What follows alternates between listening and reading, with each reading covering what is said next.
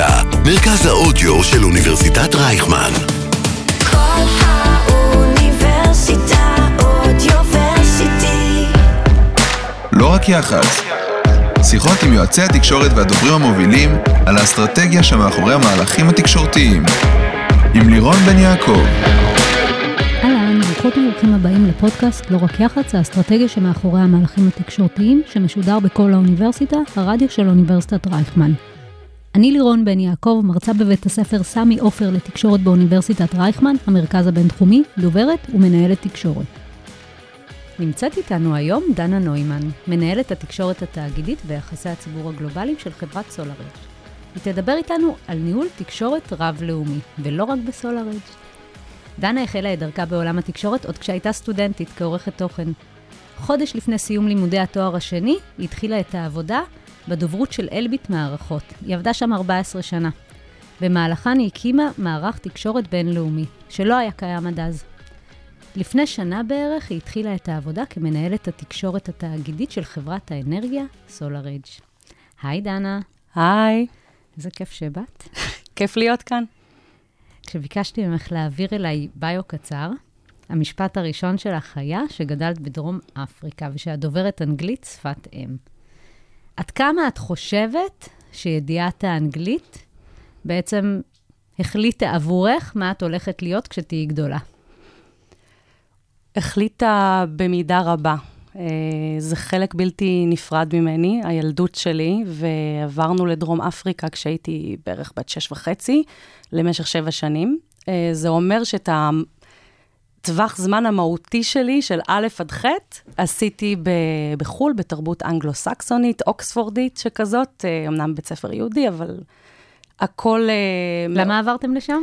אבא שלי, אה, עבודה של אבא שלי, ועברנו לשם, וזה אומר שבעצם עד גיל 6 גדלתי פה בארץ, דיברתי רק עברית, וכשחזרנו לארץ הייתי בכיתה ח', סביב גיל 14, ומעבר לזה שהיה לי באמת את האנגלית שפת אם, לא ידעתי אז עברית, אז הייתי צריכה להתמודד עוד פעם עם המשבר של שפה. והיום, אני חושבת, אם אני מסתכלת על זה, במה זה נתן לי לכל השנים, אין בארץ הרבה אנשים שיש להם אנגלית ועברית שהיא ברמה של שפת אם. זה לא רק האנגלית, זה גם, זה השילוב של האנגלית עם העברית. זה לא רק זה, זה גם שעובדים בתחום הזה.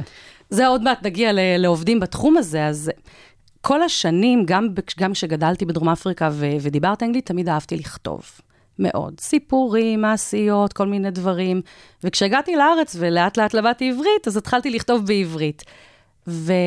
והפן הזה של הכתיבה והיצירתיות הוא בי היום. מדי פעם אני כותבת ככה, בש... במעט שעות פנאי שיש לי, סיפורים קצרים לעצמי.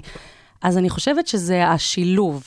ומה שקרה לאורך השנים זה שבאמת ניצלתי את זה לטובתי בכל מיני מקומות. בין אם זה באלביט, בין אם זה הרבה לפני אלביט, בין אם זה בתואר הראשון והשני, תמיד היו נטפלים אליי, בואי, בואי, יש מה אמרת, תעזרי לנו, תרגמי לנו. כאלה. אז uh, זה לא, זה לא האנגלית, זה השילוב של באמת שפת אם ביילינגואל, מה שנקרא. רוב הקריירה שלך הייתה באלביט. ספרי לנו קצת uh, על, בעצם על ההתפתחות של הקריירה שלך, כי כן. גם אם היית 14 שנה, שזה המון זמן להיות המון. בארגון, עדיין לא היית סטטית. לא, לא הייתי סטטית. אז אם אני אלך רגע, רגע אחורה, אז uh, למדתי תואר ראשון בתקשורת uh, וניהול במכללה למינהל. המשכתי לתואר שני בתקשורת ועיתונאות בבר אילן, ובמהלך התואר, ה... בסוף התואר הראשון, התקבלתי בזכות האנגלית לחברה שנקראתה אז טיפקום. לא יודעת אם מישהו פה אי פעם שמע על החברה הזאת. מעולם לא. מעולם לא. אה, אז, אבל אתם שמעתם על מה שהחברה עשתה. בשנות האלפיים היה אז אורנג' סלקום פלאפון, לא סמארטפונים של היום, אלא דאם פונס, מה שנקרא, ולא היה אינטרנט בטלפון, ואנשים היו מאוד, אה, מאוד אוהבים לקבל את ההודעות האלה של אה, חדשות, כלכלה, כל מיני סיקורים של ספורט, לא יודעת אם את זוכרת את זה אז, הודעות קצרות, והטלפונים עבדו רק באנגלית. אז התקבלתי להיות עורכת תוכן בחדר החדשות שם. מעולה. על בסיס האנגלית שלי, עם המון מבחנים באנגלית. זו הייתה עב- עב- עבודת הסטודנטים אה, הראשונה שלי, ולקראת סוף התואר השני הבנתי שאני צריכה עבודה של גדולים גם, כי זאת עבודה שמה לעשות, אה, לא, לא תקיים אותי ו, ולא תקדם אותי הלאה. ופנתה אליי חברת כוח אדם, אחת הגדולות בארץ, ואמרה, "אה, נפתחה פוזיציה שלא הייתה קיימת אה, בחברת אלביט מערכות. מי לא מכיר את אלביט? אמנם הרבה מתבלבלים בין אינטל לאלביט, אז, אז לא. אלביט זה רפאל תעשייה אווירית אה, ואלביט, כאשר אלביט היא באמת החברה הביטחונית הפרטית הכי גדולה בארץ ומהגדולות בעולם. ונפתחה שם פוזיציה בדוברות. הדרישה של התפקיד הייתה תואר שני במשהו רלוונטי, תקשורת, מדעי המדינה, יחסים בינלאומיים וכאלה, ועברית אנגלית שפת אם. ולמה? כי אלביט היא חברה אה, דואלית. היא נסחרת גם פה בבורסה בתל אביב וגם בנסדק, וכל הודעה שיוצאת החוצה, בין אם היא הודעה לתקשורת ובין אם היא הודעה לבורסה למשקיעים, צריכה להיות תמונת ראי עברית-אנגלית. אז זה היה ככה הבסיס. אה, שהביא אותי לאלביט, וכיאה לחברה כל כך גדולה וביטחונית, עברתי שם תהליך מיונים של חודשים רבים, אה, אבל מאוד רציתי את התפקיד. או כמו כל חברה גדולה כמו אחרת. כל חברה גדולה, אני לא חושבת שזה שונה היום ממה שהיה אז לפני כל כך הרבה שנים, אבל שם יש גם את האלמנט הביטחוני ועוד שאלונים על גבי שאלונים והכול. ומאוד רציתי את התפקיד, והאמת היא שלא כל כך ראיתי בעיניים, והצקתי אה, למי שהייתה אז הדוברת. יש משהו גם בצעירות הזו, שאת רוצה, ואת אני חושבת... תדעי שהם, את- את- תגרמי להם לדעת את זה שאת בדיוק. רוצה. ה- הברק הזה בעיניים, זה משהו שאני מתה עליו גם היום ממ- ממרום גילי, כשאני רואה אנשים שהם רעבים והם רוצים את זה, אלה בדיוק האנשים שאני רוצה לעבוד איתם. ממש כך. ושיעבדו איתי. ממש. ופשוט הצקתי. לה... הי- הייתי שמה לעצמי תזכורת כל שבוע וחצי להרים טלפון לדוברת, מה קורה איתי? מה קורה איתי? איפה אני בתהליך? רציתי את זה, ולא ויתרתי, ואחרי מספר חודשים באמת התקבלתי. לאיזה תפקיד? אז זה היה אז מוגדר אה, כמשהו יחסית, נקרא לזה זוטר, לא הגדירו את זה, אמרו עוזרת לדוברת. אבל את יודעת, בחיים כמו בחיים, התפקיד הוא מה שאתה מחליט לעשות ממנו, ובשנים הראשונות אה, המון עבודה של לימוד.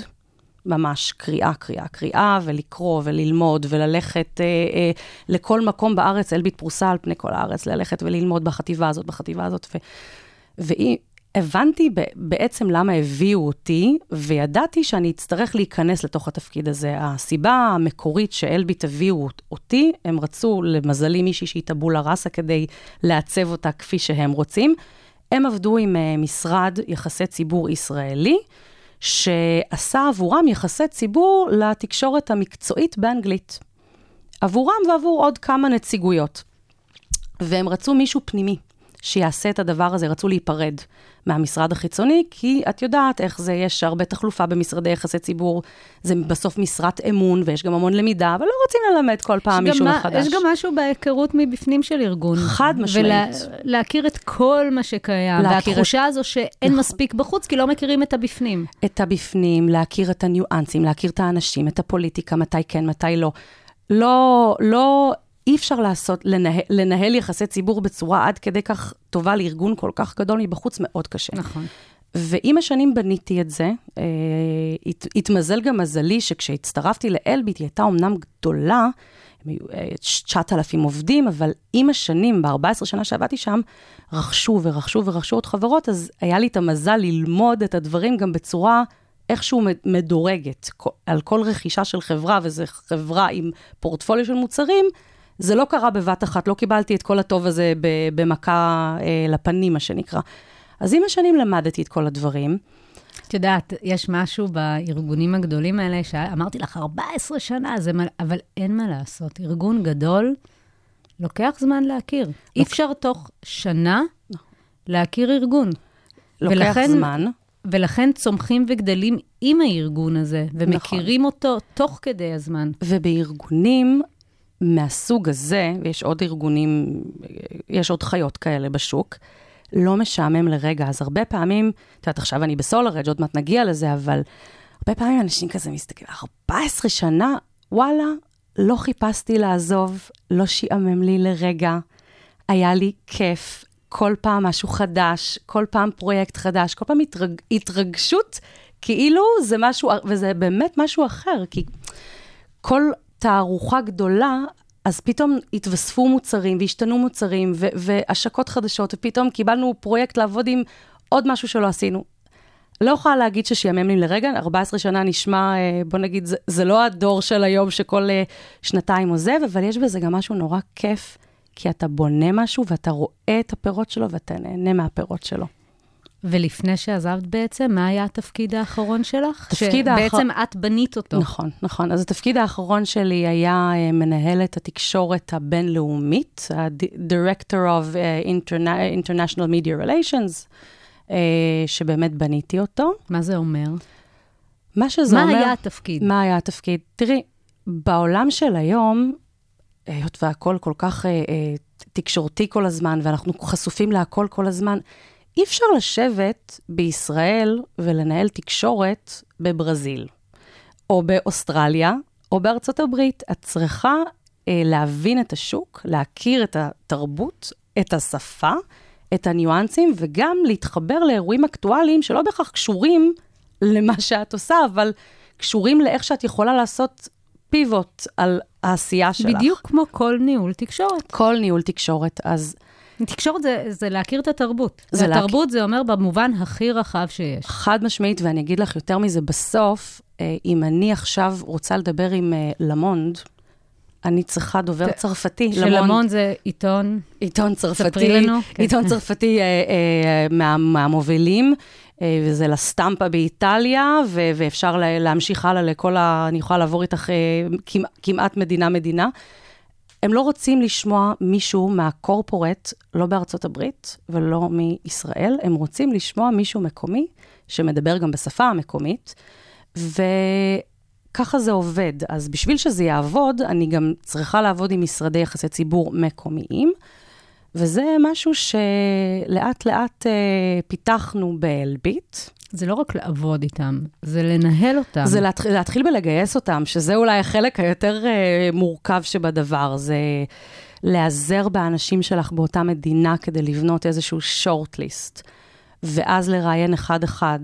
אה, זה אומר לעלות על מטוס ולראיין אותם, ולפגוש אותם, ולראות למי את מתחברת ובמי את מאמינה. ו... וזה, וזה משהו שהוא אתגר, אה, והוא לא תמיד מצליח. אה, אין, אין, אה, אין מה לעשות, זה מפעל הפיס, את יודעת, בסוף אם יש, אה, אם יש מאץ' אז אה, מה טוב, ואם אין אז גם צריכים לדעת אה, להיפרד ומתי להיפרד. בדיוק כמו כל ניהול של משרד יחסי ציבור, גם בארץ. נכון, רק שבארץ אה, יש, אנחנו חיים בביצה קצת יותר קטנה, שכולם מכירים פה את כולם, אולי לא אותי, אבל אה, אני יותר, אה, יצא שאני בינלאומית ופחות מוכרת פה, אבל פה כולם מכירים את כולם, ובארץ זה מאוד מאוד שונה. בחו"ל זה כבר מגרשים אחרים, והתקשורת מתנהלת אחרת, ו... ויש מורכבויות, ויש ניואנסים, ויש תרבות, ויש נימוסים, ו... וזה, יש לזה את, ה...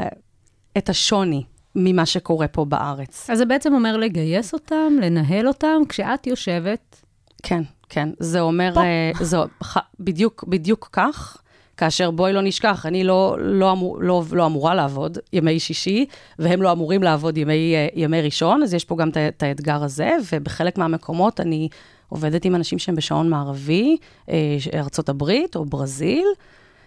לא, לא הכי פשוט שבעולם, אבל uh, כבר, כבר לומדים את השעות אחד של השנייה, ואת התרבות אחד של השנייה. Uh, ו, וכן, וגם להתאים את המסרים. מה, שמתו, מה שמתאים לאנגליה לא מתאים בהכרח לברזיל. לא חד, חד, חד משמעית, בהכרח לא מתאים. זאת אומרת, תלוי כמובן, כל תחום הוא, הוא שונה, אבל גם בתעשייה הביטחונית המסרים השתנו בין מדינה למדינה, ובטח ובטח ב, ב, ב, בתחום של האנרגיה, אנרגיה סולארית, אנרגיה מתחדשת, אז זה רגולציות, ו, וניגע בזה עוד מעט, אבל המסרים מאוד מאוד משתנים. וגם התקשורת היא שונה. זאת אומרת, ב- בהתנהלות שלה, הת- התקשורת האמריקאית היא שונה מהתקשורת הבריטית, והיא שונה מהתקשורת הגרמנית. ולעומת זאת, יש מדינות אה, כמו פולין ורומניה, שההתנהלות שלהן, תקשורתית, היא לגמרי אחרת.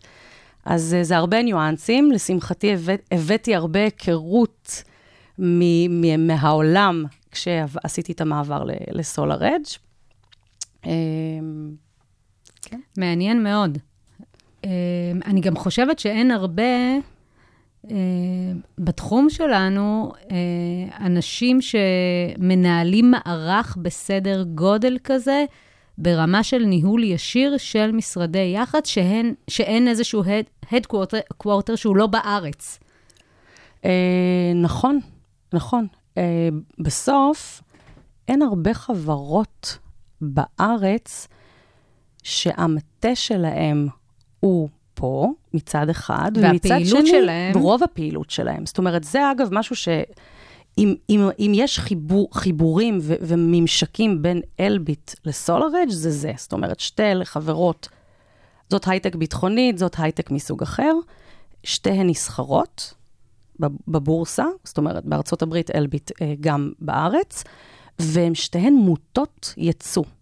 זאת אומרת, גם אלביט וגם סולארג', עיקר הפעילות שלהם, אפילו סולארג' עוד, עוד אפילו הרבה יותר מאלביט, עיקר הפעילות שלהם היא לשוק הבינלאומי. אלביט, אה, יש לה פה בסיס אה, מאוד מאוד חזק אה, של צה"ל, משרד הביטחון, ואני חושבת שאני לא, לא יודעת מה זה היום, אבל בתקופתי זה היה בין 15 ל-20 אחוזים מה, מהפעילות הייתה לישראל, זה עדיין לא הלב-ליבה של הפעילות, ולכן בעצם העבודה שלי באלביט, היא הייתה בעצם ה-80 אחוז הזה, של לתקשר החוצה. ולדברר לגלובל, לעולם.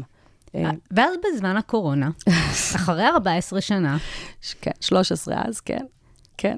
אה, את עוזבת. אה, לא. את יכולה רגע... נכון, לא, זה, רגע, חלק מהקורונה עוד העברתי ב... את יכולה רגע לספר על התקופה בקורונה? שכולנו חווינו אותה כתקופה, תקופה נקרא לה. מורכבת. אפשר לומר גם הזויה. אני גם חושבת, אה, מיד תתייחסי, אבל אני חושבת שזו גם תקופה שרגע גרמה להרבה אנשים לעשות שינויים. אם זה לארגונים, אם זה לאנשים, אני יכולה להסתכל על עצמי ולהגיד, אה, רגע, הסתכלתי על עצמי ואמרתי, רגע, מה אני רוצה עכשיו? כן. אבל זה רגע עשה איזשהו פאוז, אה, גם, אצל. גם בארגונים, גם אצל אנשים, ושינויים, שינויים מאוד מאוד מאוד גדולים. נכון, אבל דווקא, הכי בכנות חייבת לציין, דווקא תקופת הקורונה באלביט, היא הייתה תקופת הפריחה הכי גדולה שלי בכל השנים שלי שם. כי מה שקרה, וגם יצא שעזבתי בתקופה הזאת מבלי שחיפשתי אה, לעזוב, מה שקרה זה שממצב שאלביט כמו אלביט, שהיא מכונה משומנת של יחסי ציבור ו- ו- ושל שיווק, של טונה של דיווחים לבורסה ולתקשורת, וזה פתאום הכל נעצר. הכל נעצר, ומה עכשיו? ומה עכשיו? אי אפשר לנסוע ללקוחות. אי אפשר לה... לסגור תהליכים, אי אפשר לעשות כלום. עכשיו צריך להמציא את עצמך מחדש. שזה לא כל אחד בנוי לזה, אני, אני בן אדם שדווקא דווקא תחת לחץ יוצאים ממני דברים יותר טובים, לא כולם כאלה, אבל זה, זה הטבע שלי. והתחלתי להמציא את עצמי מחדש, ולחפש כל מיני נושאים מתחת, ל- ממש מתחת לשטיח לתקשר, ומאז יצא מתוק בכל כך, כל כך הרבה מוב- מובנים. ואם ניקח מזה משהו, זה פרואקטיביות. זה רגע, זה חלק מהתפקיד, ולהצליח בו, ולראות כאילו מה עושים גם בזמן שכולם עוצרים. זה מבפנים הרוח העושה, הרוח, היזמית. הרוח העושה, ואני אתן, אתן אה, אה, דוגמה ל, ל, ל, למשהו מדהים שקרה ו, ועשינו בתקופת הקורונה אה, כשעבדתי באלביט. תכננו להביא עיתונאים ממדינה באירופה, לעשות איזשהו אה, אירוע מאוד גדול פה, אה, פה בארץ, להראות להם לא משנה איזה מוצר, כי היה מכרז, וזה היה צריך להיות השבנג, אחד הגדולים.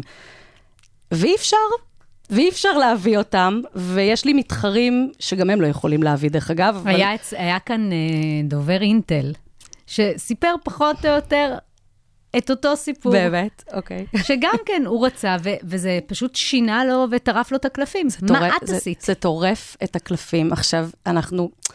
בואי, בסוף לא, ב, לא היה לנו איזשהו news מטורף, יצרנו איזשהו, אה, איזשהו גימיק יפה של news. ה news היה את זה שאנחנו נביא אותם, והם ילטפו וימששו את המערכות, ו... ונ... טוב, לא היה את זה, אז מה עושים?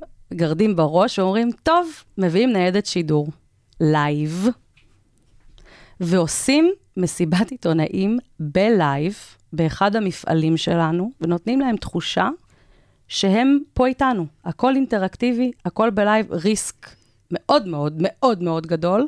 אני לא מהחסידות אה, של live, אבל אין לי ברירה, ואני צריכה... למה risk? כי בסוף, אני אישית מאמינה שכשמשהו יכול להשתבש, הוא משתבש, ו live זה risk, לא רק שמי שיעביר את ה live יגיד משהו לא נכון, risk שייפול פתאום, ואיזה פדיחה, ואז הם לא ירצו להישאר ולהמתין.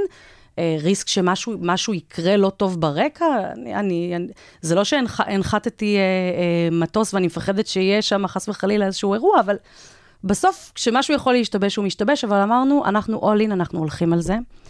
והצלחנו להביא דרך המשרד באותה מדינה באירופה 17 עיתונאים שהיו איתנו בלייב, ועשינו להם אירוע מקסים, והבאז התקשורתי היה מטורף. לא, לא, לא נראה לי שאם הייתי מביאה אותם לארץ, זה היה לך כזה. היה לי כזה.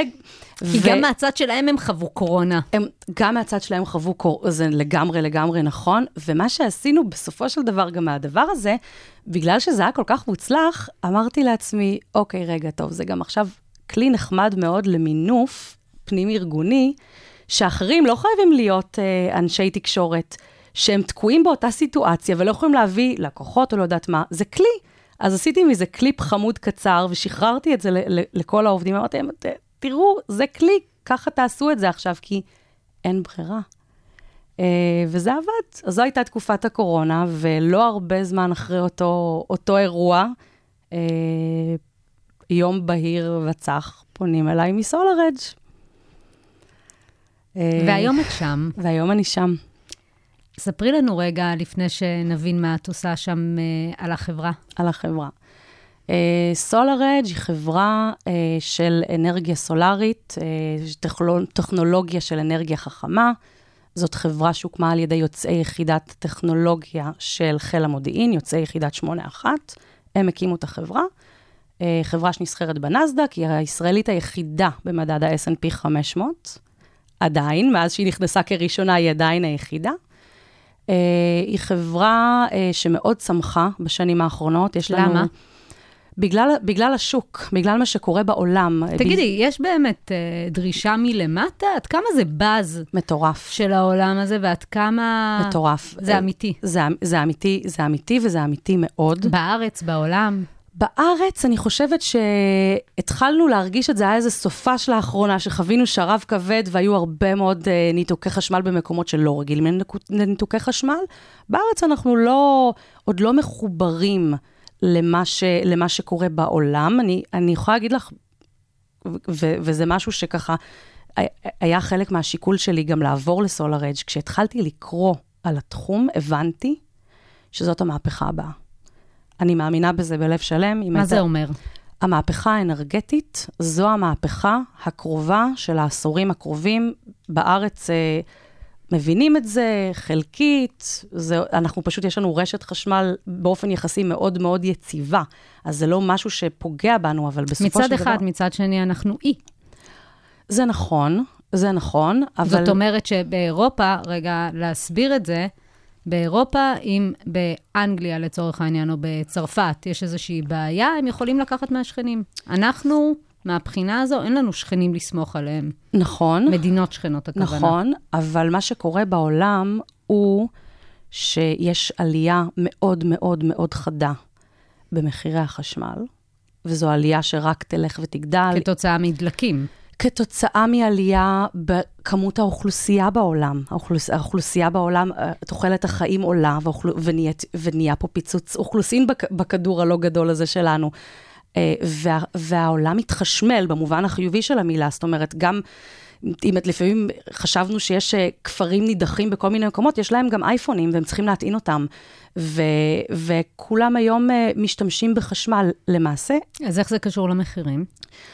זה קשור לעובדה שיש כרגע דרכים חלופיות כבן אדם, לייצר לעצמך עצמאות אנרגטית, ביטחון אנרגטי, מונחים גדולים שאני אומרת שאולי לא מוכרים פה בארץ, וגם להוריד את חשבון החשמל. זה נוגע לי בכיס בסופו של דבר. כי אם עכשיו אמרנו שמחירי החשמל מאוד מאוד עולים בעולם, ויש מדינות באירופה שהם עלו במאות אחוזים, זה מצד אחד, אז הנה, דיברתי רגע על הפגיעה בכיס שלי. מצד שני, יש גם כל מיני אירועים שגורמים לזה ש... אין לי ביטחון באם יהיה לי חשמל או לא יהיה לי חשמל. יש מדינות באירופה, לא רק, ב, לא רק באירופה דרך אגב, שמבקשים מהאזרחים לשנות את אורח החיים שלהם בגלל השעות עומס בצריכת החשמל. אנחנו לא חווים את זה כרגע פה, אנחנו לא, לא, לא ניכנס למה יהיה פה בהמשך מבחינת רפורמות וכאלה, אבל בעולם מבקשים מאזרחים בגרמניה, תוריד את המזגן שלך לטמפרטורה כזו, או לחלופין, תכבה את המזגן שלך. אני הייתי לפני, אה, לפני כמה זמן ב, בחופשה פרטית ב, בצרפת. היו שעות ביממה שלא הפעילו מזגנים. לא הפעילו, זה היה קיץ, היה חם. הממשלה ביקשה, עכשיו, זה לא... במקומות כאלה יש צי, צייתנות מוחלטת. ומה סולארג' עושה בתוך העולם הזה? בתוך העולם הזה, הסולארג', אה, כמו שאמרנו, היא באמת, היא חברה מדהים, מדהימה. אה, של אה, למעלה מ-5,000 עובדים, חברה שהיא מאוד מאוד גדלה. בארץ היא בעיקר יושבת? היא יושבת, בעיקר, בוא נגיד ככה, יש לנו 34 משרדים בעולם, עם מערכות שמותקנות במעל 130 מדינות, אז מאוד מאוד מה מאוד זה אומר גלובלי. מערכות? מערכות, אה, מערכות זה אומר, זה כמובן תלוי מדינה, כל מדינה עם, ה, עם המורכבות שלה, אנחנו אה, מספקים מערכות סולריות. מה זה? מה זה? זה לא הפאנלים הסולאריים שאנשים אה, אה, רואים כשהם נוסעים ב, ב, לפעמים ב, בדרום גרמניה, כשאת נוסעת את רואה בעצם על כל גג כמעט פאנלים סולאריים, זה לא הפאנלים הסולאריים, זה בעצם כל המוח של מה אפשר לעשות עם הפאנלים הסולאריים האלה. אה, סולארג' פיתחו אה, אופטימייזרים שמתחברים לכל פאנל, זה משהו שמתחבר בסופו של דבר לממיר, וגורם לו לכך שתוכל להפיק את הכי הרבה אנרגיה מהמערכת שיש לך. זה בעצם הנקודת בידול הכי משמעותית של החברה הזאת. ומאיפה הפאנלים? הפאנלים מגיע, הם מגיעים... זו הם- חברה נוספת? בדיוק. הפ- הפאנלים מגיעים, סולארג' לא, גם לא עושה את ה- ההתקנות עצמן, היא מספקת את זה לחברות התקנה, למשקיע, משקיע, זה נקרא Developers, כל מיני חבר'ה שמפתחים, יזמים וכולי. אז אה, המ- יש מי שאחראי על כל ההתקנה, ואנחנו בעצם המוח, נקרא לזה, של, ה, של ההתקנה, שמאפשר לגג, בין אם זה גג של בית פרטי, בין אם זה גג של חברה, המ- המון חברות היום מתקינות כחלק ממאמצי הקיימות, ה-ESG שלהם, מחויבות ורוצות לקחת חלק, אז יש גם אה, גגות להרבה חברות, אז זה גם ביתי וגם אה, מסחרי. ו- וסולארג' בעצם היא חלק מה, מה, מה שמאפשר לדבר הזה להפיק את הכי הרבה אנרגיה, זה מצד אחד. בנוסף, החברה גם מפתחת אה, בטריות, בטריות שאפשר לאגור בהן אנרגיה, זאת אומרת, אה, היא, אחרי שהשמש אה, אה, הביאה לך את האנרגיה לממיר, לפעמים יש הרבה עודפים של אנרגיה שאת לא מספיקה להשתמש בהם, וחבל, אפשר לשמור אותם. מה שקורה בעצם היום בחשמל, כן. אי אפשר לשמור אותו. נכון, אתה, אתה מייצר ומשתמש. נכון, נכון. ומה שהם בעצם, אה, מה שאתם בעצם נותנים זה פתרון לדבר הזה. זה פתרון, קודם כל, להפ, להפיק מה... למיצוי. מהש, להפיק מהשמש את המירב של, של למקסם, to optimize, מה שנקרא, אפרופו אופטימייזרים, למקסם את ההפקה, אבל גם אחרי זה להיות מסוגל לנצל את זה. בזמן בז- אחר. בזמן אחר, כשאתה... מזל שעבדתי בחברת החשמל, זה ואני נכון. מבינה את השיח. את מבינה לגמרי. אז מה את עושה שם? אז מה אני עושה שם? אני מנהלת את התקשורת התאגידית ואת כל מערך היחסי ציבור הגלובלי. זאת חברה מאוד מאוד גלובלית עם פעילות מאוד מאוד ענפה. היום יש לי אה, 12 משרדים שפרוסים פר מדינה, ואני מנהלת את כל האופרציה המאוד אה, מרתקת הזאת. שמה המטרות התקשורתיות שלכם בתוך זה? אז אה, כי יש... אתם בסוף, אתם חוברים לחברות נוספות, ואתם נותנים את המוח. נכון. אתם לא פונים אליי כצרכן סופי. אנחנו לא פונים אלייך כצרכן סופי, למרות שאנחנו מאוד היינו רוצים שאת כצרכן סופי תגידי, אני רוצה את זה. אני רוצה את זה. זה אפרופו אינטל, אינטל אינסייד, אף אחד לא, לא, לא, לא יודע, הצרכן הסופי לא יודע להגיד למה הוא רוצה את זה, הוא יודע להגיד שהוא רוצה את זה. אה, שזה אה, קמ- קמפיין אה, מבריק, מה שנקרא. אנחנו, רוצים בדיוק את זה. אני יכולה לספר באופן אישי, פרטי, שאני, לפני שהתקבלתי לסולארג' במהלך תקופת הקורונה, בעלי החליט שהוא רוצה לעשות גג סולארי. ואמרתי לו, יאללה, בסדר, זה לא... הוא, הוא, הוא הסביר לי שיש הח- הח- החזר השקעה מלא ושאנחנו לא צריכים לשים שקל, שקל אפילו לא אחד מכיסנו, אמרתי לו, בסדר, לך על זה. וכשהגיע אלינו אה, המתקין וישב אצלנו במרפסת עם המסכות בקורונה, אז הוא הסביר לנו שהוא נותן לנו את המרצדס של הממירים של חברת סולארג'. אז זה היה בשבילי די סינית, מלבד העובדה שזכרתי את השם של החברה. עכשיו, זה דבר, מה שהפיץ' הזה שהוא נתן, החלום הרטוב שלנו כחברה זה שכל מתקין יישב בבית, או מול מנכ"ל בחברה, או מנהל האנרגיה של אותה חברה, כי היום זה גם תפקיד שנוצר, ויגיד לו, אני נותן לך את המרצדס, אל, אל תבקש משהו אחר, רק סולארג'. אז מה המטרות שלך בעצם? אז, המת... אז זאת, זאת מטרת העל. עכשיו, את יודעת, בסוף לארגון, כמו כל ארגון, יש את, ה... את המטרות העל, ואז את נכנסת בעצם ללוקאליות, כי כל מדינה מתנהלת לגמרי אחרת. ובכל מדינה יש חוקים, חקיקות, אה, סוג, סגנון שונה של צריכת חשמל, יש חד-פאזי ותלת-פאזי ולא נלאה, אבל המערכות צריכות להיות מותאמות לזה, ופיתוחים טכנולוגיים חדשים, והיום שוק של ה... השוק של הרכבים החשמליים הוא... הוא שוק שהוא בומינג, והוא גם מייצר, אפרופו חשבון החשמל, הוא מייצר עלייה מאוד מאוד חדה, כי הוא צורך משהו כמו 30 אחוז תוספת בחשבון החשמל. אז אנחנו גם מייצרים אה, אה, עמדות טעינה חכמות לרכבים, והמטרות שלנו משתנות פר, מדי, פר מדינה. כי השווקים גם מאוד שונים. הם מאוד בהת- שונים. בהתקדמות שלהם בעולמות האלה. נכון, נכון מאוד. אז... כאילו, גרמניה זה לא ישראל. גר... אז בוא נגיד ככה, יש את, אה, את, אה, נקרא לזה, מערב ארצות הברית ואוסטרליה, שהם סופר מתקדמים, בצורה באמת, נקרא הסטגלנים הראשונים, if, if you like, מאוד מוב- מובילים מבחינת ההת, ההתפתחות וההתקדמות שלהם.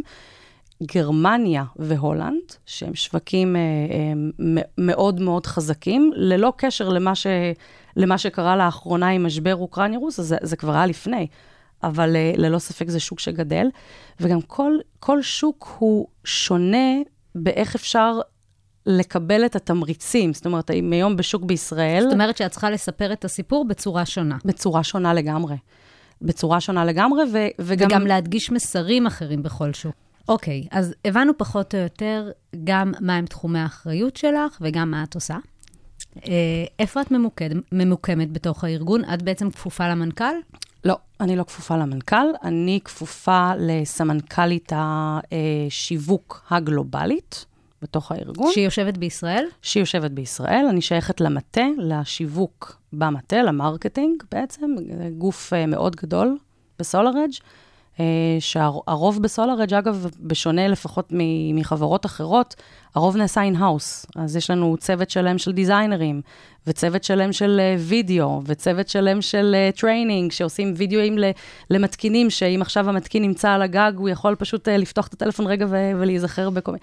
הכל נעשה in-house, תערוכות, כתיבת התוכן, יש לנו צוות content. למה בעצם? זאת ההחלטה ש... שקיבלו. מאוד חכם, כי הידע נשאר בפנים. זה מאוד חכם, זה גם אה, מאוד נוח, כי בסוף זה אנשים שנמצאים מעבר למסדרון, ואת לא צריכה לתפוס אותם בטלפון, אבל אה, את יודעת, לטוב לרע, יש אה, כל ארגון עם האני מאמין שלו, יש ארגונים שלא עושים את זה כי הם לא רוצים להגדיל תקנים, או שיותר נוח להם שזה לא ככה, כי אחר כך אם הם לא מרוצים, הם יכולים להיפרד בצורה כזו או אחרת. אז uh, כל ארגון עם האני מאמין שלו, בסולארג' הם... Uh, זו, זו האמונה, זה לפני, מלפני שאני הגעתי לשם. מה הצוות שלך כולל? הצוות שלי כולל אותי, את uh, יד ימיני, שהיא uh, מנהלת תקשורת גלובלית, שיושבת uh, לידי, ויש לנו עוד uh, סטודנטית שהיא בעצם מנהלת לי את כל הנכסים הדיגיטליים, כי אני צריכה בסוף גם, אה, מאוד מאוד נחמד שעשיתי הרבה דברים, אני צריכה גם להעביר את זה לא, לעובדים. אני צריכה להעביר את זה למנהלי מכירות. התקשורת הפנים-ארגונית אצלך? לא, תקשורת פנים-ארגונים- פנים-ארגונית לא אצלי. אוקיי. אה, ואני, והמשרדי יחסי ציבור שאני, שאני מנהלת, שזה כל צוות כזה, אמרתי שיש 12, על כל account כזה יושבים לי בין שניים לשלושה, אז אה, מערך.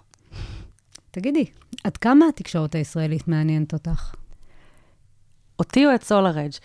אה, אותך כסלו- מה- אותי כסולארג'. כמובן. התקשורת הישראלית מעניינת מאוד. בסוף, אה, כאן, כאן אנחנו חיים, כאן אנחנו נמצאים. אז במובן הזה של אה, EVP, מה שנקרא, Employer Value Proposition, מיתוג מעסיק, אה, זה, זה חשוב, זה חשוב וזה חשוב מאוד. אה, אם זה במובן של להעלות את המורל לעובדים הקיימים מצד אחד, ולמצב את עצמנו מול אה, עובדים פוטנציאליים מצד שני, אז אנחנו נמצאים אה, בתקשורת הישראלית, בוא נגיד שאני, מאז, מאז שהגעתי נמצאים יותר, אה, כי גם את כל, ה, את כל ההודעות שאנחנו מוציאים באנגלית, אני ככה בוחרת ובוררת, ודברים שנראים לי שמעניינים לשוק הישראלי, אני דואגת אה, לתרגם ושנוציא. אז אנחנו נמצאים לגמרי יותר, אבל מבחינת מכירות, אה, ישראל היא לא, היא לא אה, שוק ליבה של אדג', זה לא, בוא נגיד, לא נדבר באחוזים, אבל לא אחוזים גדולים, אז זה לא שאני אה, עושה פה תקשורת כדי לה, בהכרח להגביר את המכירות, למרות שאנחנו ראינו שזה עובד, כי עשינו אה, לפני, אה, כבר חצי שנה, עשינו, אה, עשינו אייטם מקסים אה, בכאן, אה, בכאן 11. ושבוע לאחר מכן, החבר'ה אצלנו ש, של המכירות פשוט קרסו. מדהים. אז אנחנו רואים שזה עובד, אבל זה לא, ה, זה לא תכלית ומהות העשייה שלי בישראל. העשייה שלי בישראל היא גם לא, גם לא בשביל משקיעים, אה, כי אני נסחרת בנסדק.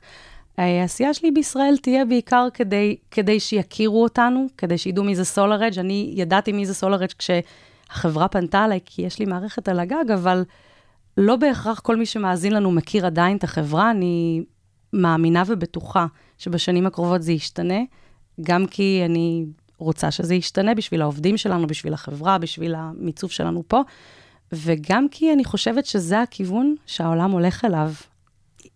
תגידי, עד כמה התקשורת מתענג, מתעניינת בתחום הזה, בתחום האנרגיה? בישראל, את יודעת, אני יודעת שיש כתבי אנרגיה פה ושם, זה מצטמצם גם כן בגלל השינויים בשוק התקשורת. כמה זה בעולם מעניין אותם? בעולם אה, זה מטורף. זאת אומרת, כל, אה, בואו נקרא לזה מיינסטרים גדול, הוושינגטון פוסט, הוול סטריט ג'ורנל, הניו יורק טיימס וגם בלומברג, רויטרס, כל ה La Stampa שדיברנו מקודם, לכולם יש כתבי אנרגיה שמסקרים, שמומחים לתחום. התחום הזה הוא מסוכר בטירוף. זה במובן של המיינסטרים והכלכלי, אבל יש תקשורת מקצועית מאוד מאוד רצינית בכל מדינה וגם ברמות גלובליות. אני חזרתי לפני uh, מספר שבועות ממינכן, הייתה שם uh, תערוכת הסולר הגדולה בעולם. אין לתאר מה הולך שם, זה פשוט מט- מטורף. זה, זה שוק שהוא, בוא נגיד שאם כשהתקנתי את המערכת אי שם בסוף 2019, אנשים וחברים הסתכלו עליי ככה במבט של, תגידי, מה, משעמם לך? אין לך, אין לך בואי, מה... במושבים לא היו מגיבים ככה. זה חד משמעית נכון, אבל בוא נגיד שאני אני חיה ב, בעיר, ובעיר אנשים הסתכלו עליי ואמרו לי, תגידי, מה, יש לך עודף של כסף? מה את עושה? לכי תסביר להם שלא רק שזה לא עלה לי שקל, אלא שאו-טו-טו אני הולכת לה, להחזיר בריבית. ההשקעה וליהנות מהגג שלי. אבל בעולם כבר, uh, כבר מדברים על זה במונחים אחרים, כי קורים המון המון תהליכים והמון המון שינויים, וכמו שאמרנו, מחירי החשמל מאוד מאוד עולים, וזה פוגע לאנשים בכיס, וזה מצד אחד, ומצד שני, לא רק, לא רק נשים רגע בצד את מחירי החשמל שעולים, קורים כל מיני דברים שגורמים לזה שבמקומות שלא היית מאמינה, אין חשמל. לפני שטסתי לתערוכה בארצות הברית, לא במינכן, בספטמבר האחרון, הם חוו ניתוקים, בגלל גל חום, ניתוקים מטורפים. נכון. זאת אומרת, מערב ארצות הברית, מי שלא היה שם, זר לא יבין זאת, מקום שיא הקדמה והכי, הכי עולם הערבי שיש, אנשים יושבים שם ומזיעים את נשמתם ובא להם למות. אז העולם מבין שצריך רגע למצוא פתרונות ואנרגיה מתחדשת על, על כל הסוגים שלה, היא פתרון מעולה, ואנרגיה סולארית ספציפית היא הפתרון הזול ביותר. מה האתגר המרכזי בתפקיד שלך? או-אה, הרבה אתגרים, ולא לא יכולה לתת לך אחד מרכזי, רציתי להגיד, גם הרבה בגלל אתגרים. שאת את פרוסה בכל מקום, אז אני בטוחה שזה גם משתנה. זה משתנה. אני חושבת שאם אני, רגע, אין לי אתגר, אה, אחד, האתגר אולי באמת ה... האתגר האמיתי לח, לחיים האלה זה למצוא משרד יחסי ציבור אה, שהוא יהיה, שהוא יהיה הפיט, שהוא ככה יהיה ה-match made in heaven, זה אתגר. זאת אומרת, בתהליך הגיוס, להצליח בו, וגם להתפלל ולקוות שאותו מנהל חשבון שהתאהבת ובגללו, הלך, באמת יהיה איתך. שהוא יישאר איתך, ויישאר איתך לנצח, כי כל כך טוב לכם ביחד, ואתם במעט מילים מבינים אחד את השנייה. אז זה האתגר, אני חושבת, הכי גדול, ו- וגם עכשיו שאני מגייסת משרדים חדשים, לא נגלה לאן אה, בעולם, אבל אה, זה דבר שהוא כל הזמן יושב לי בבק, בבק of the mind. איך אני מייצרת שהשלושה חודשים האלה, שאני תמיד נותנת כתנאי, שימשיכו מצידי לחתונה קתולית לכל החיים. זה אתגר, אבל זה, את יודעת, כמו כל דבר בחיים, אינטואיציה. זה נכון גם בגיוס עובדים, זה, זה נכון נכון גם בעבודה עובדים. מול כתבים. זה נכון. זה נכון בכלל בתפקיד זה הזה, נכון בכלל, ובכלל בחיים, זה נכון. ואני חושבת, זה נכון, ומטעויות לומדים. אז זה גם בסדר לטעות, כי מי שלא טועה, זה אומר שהוא לא עושה. יש דוברות אה, ומנהלי תקשורת שאוהבים לראות ולשמוע את עצמם על המסך. גם את? לא, בכלל לא. אה, כמו שדיברנו פה מה- מאחורי הקלעים, אני לא, לא איזה דמות אה, מוכרת, לא פה בנוף, אגב, גם לא בחו"ל בנוף. אה, אני, באני מאמין שלי עוד, אה, זה, זה גם עניין של אופי, אני אני מאוד טיפוס שאוהב להיות מאחורי הקלעים. אני גם מאוד פרפקציוניסטית, ו- ומאוד מאוד קשה כפרפקציוניסט להיות בקדמת הבמה. תגידי, את חושבת שזה קשור לזה שהיית בארגון ביטחוני כל כך הרבה שנים? לא, בכלל לא. בכלל, בכלל, בכלל לא. לא, לא. זה עניין של, אה, תראי, בסוף דובר או מנהל תקשורת, או איך שלא נקרא לזה, זה בסוף אותה, שינוי, אותה גברת בשינוי אדרת, יש לו את הסגנון שלו, של איך הוא רואה את, את התפקיד ואיך הוא רוצה להביא את עצמו. אני חושבת שבסופו של יום, אני חושבת ישר על קהל המטרה, אוקיי? ומבחינתי, קהל המטרה, הוא לא רוצה לשמוע את דנה נוימן. הוא רוצה לשמוע את האנשים שפיתחו את הטכנולוגיה, הוא רוצה לשמוע את המייסדים, או את האנשים שיושבים ב-R&D, או את ה-CTO. אף אחד לא רוצה לראיין את הדובר של, אה, של מרק צוקרברג, וגם לא את הדובר של טים קוק. הוא רוצה לדבר עם המקור או עם אחד מאנשי המפתח. אני חושבת שזה פחות מעניין ופחות אמין לדבר עם, עם, עם דובר או מנהל תקשורת. אני כמנהל תקשורת, לא שאני לא יכולה לעשות את זה, כי כבר היו לי הרבה מקרים בחיים שאנשים חדשים, תדרכתי אותם ואמרו לי, רגע, רגע, רגע, אוקיי, אז אני חדש פה, בואי תעשי את זה במקומי ותורידי את העול הזה ממני, כי את יודעת את המסרים יותר טוב ממני. ואז זה כזה, לא, לא, לא. אני לא זו שהם רוצים לשמוע.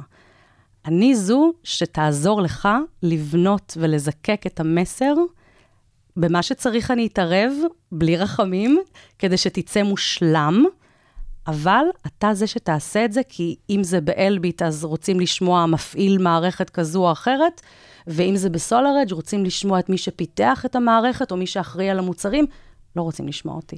בואי נעבור לשאלון המהיר. זה. אותך חמש שאלות. כן. אני אשמח אם תעני לי בקצרה. אני אעשה את המיטב. אני בטוחה. מה הלקח שלמדת מהמשבר הכי גדול שטיפלת בו? אם את יכולה לספר לנו על המשבר הזה. אני uh, גיליתי שגם כשהכול נראה שזה גמור ואבוד, כשיש רצון, יש דרך, ויש מקרים שלפעמים אתה מצליח להפוך את הקערה אה, על פיה. זה אפרופו ה- live. הצי- הסיפור שדיברנו על ה live. אנחנו היינו בטוחים שהכול גמור, ואנחנו הולכים להפסיד את המכרז הזה, אבל אה, לא כך היה הדבר, והצלחנו להתגבר עליו. איזו טעות מקצועית עשית ומה למדת ממנה? אז אני יכולה לספר, כמו שאמרתי מקודם, מי שלא, מי שלא עושה לא טועה. אה, בתחילת דרכי של גיוס משרדי יחסי ציבור, במדינה כלשהי, uh, מנהל המדינה אמר לי, תסמכי עליי, יש לי משרד, התאמה, match made in heaven, הוא מושלם, הוא מכיר, אה, אה, אה. את לא צריכה לראיין אותו, אנחנו מגייסים אותו, וזו הייתה איזושהי התעקשות. והייתי עוד אה, יחסית צעירה בעולם הזה, ולא ראיינתי את המשרד, וזרמתי. זה היה פלופ אחד הגדולים. אגב, זה, זו הייתה דמות, באמת- דמות מאוד מוכרת באותה מדינה, אבל הקשר בינה לבין יכולת או הבנה או תקשורת היא מקרית בהחלט. ואחרי שלושה חודשים הייתי צריכה לבוא, לדפוק על השולחן של אותו מנהל מדינה, ולהגיד, תקשיב, זה לא עובד, ואנחנו נצטרך להיפרד כידידים. עכשיו, זה גם היה את המור... המורכבות הפרידה, אה, שלא לא קשורה אליי כמובן, אבל זה לימד אותי שאין דבר כזה שאני לא מראיינת משרד, לא רק את המשרד, לא רק את מי שיושב בראש המשרד, את האנשים שאני עובדת איתם ביום-יום. אני רוצה לראות, בסוף זה הכל אנשים, זה כימיה. אני רוצה לראות שאנחנו מדברים באותה שפה, שאנחנו מתחברים, שאנחנו רואים עין בעין. אני רוצה גם להבין מה היכולות, מה הרקע, מה הניסיון, מה הקשרים. בסוף אני לא הולכת uh, בהכרח ללמד, אני רוצה ללמד על הארגון שלי, אבל לא הולכת ללמד את רזי מקצוע. המקצוע למשרד יחסי ציבור, זה, הם צריכים להביא לי את הערך המוסף הזה.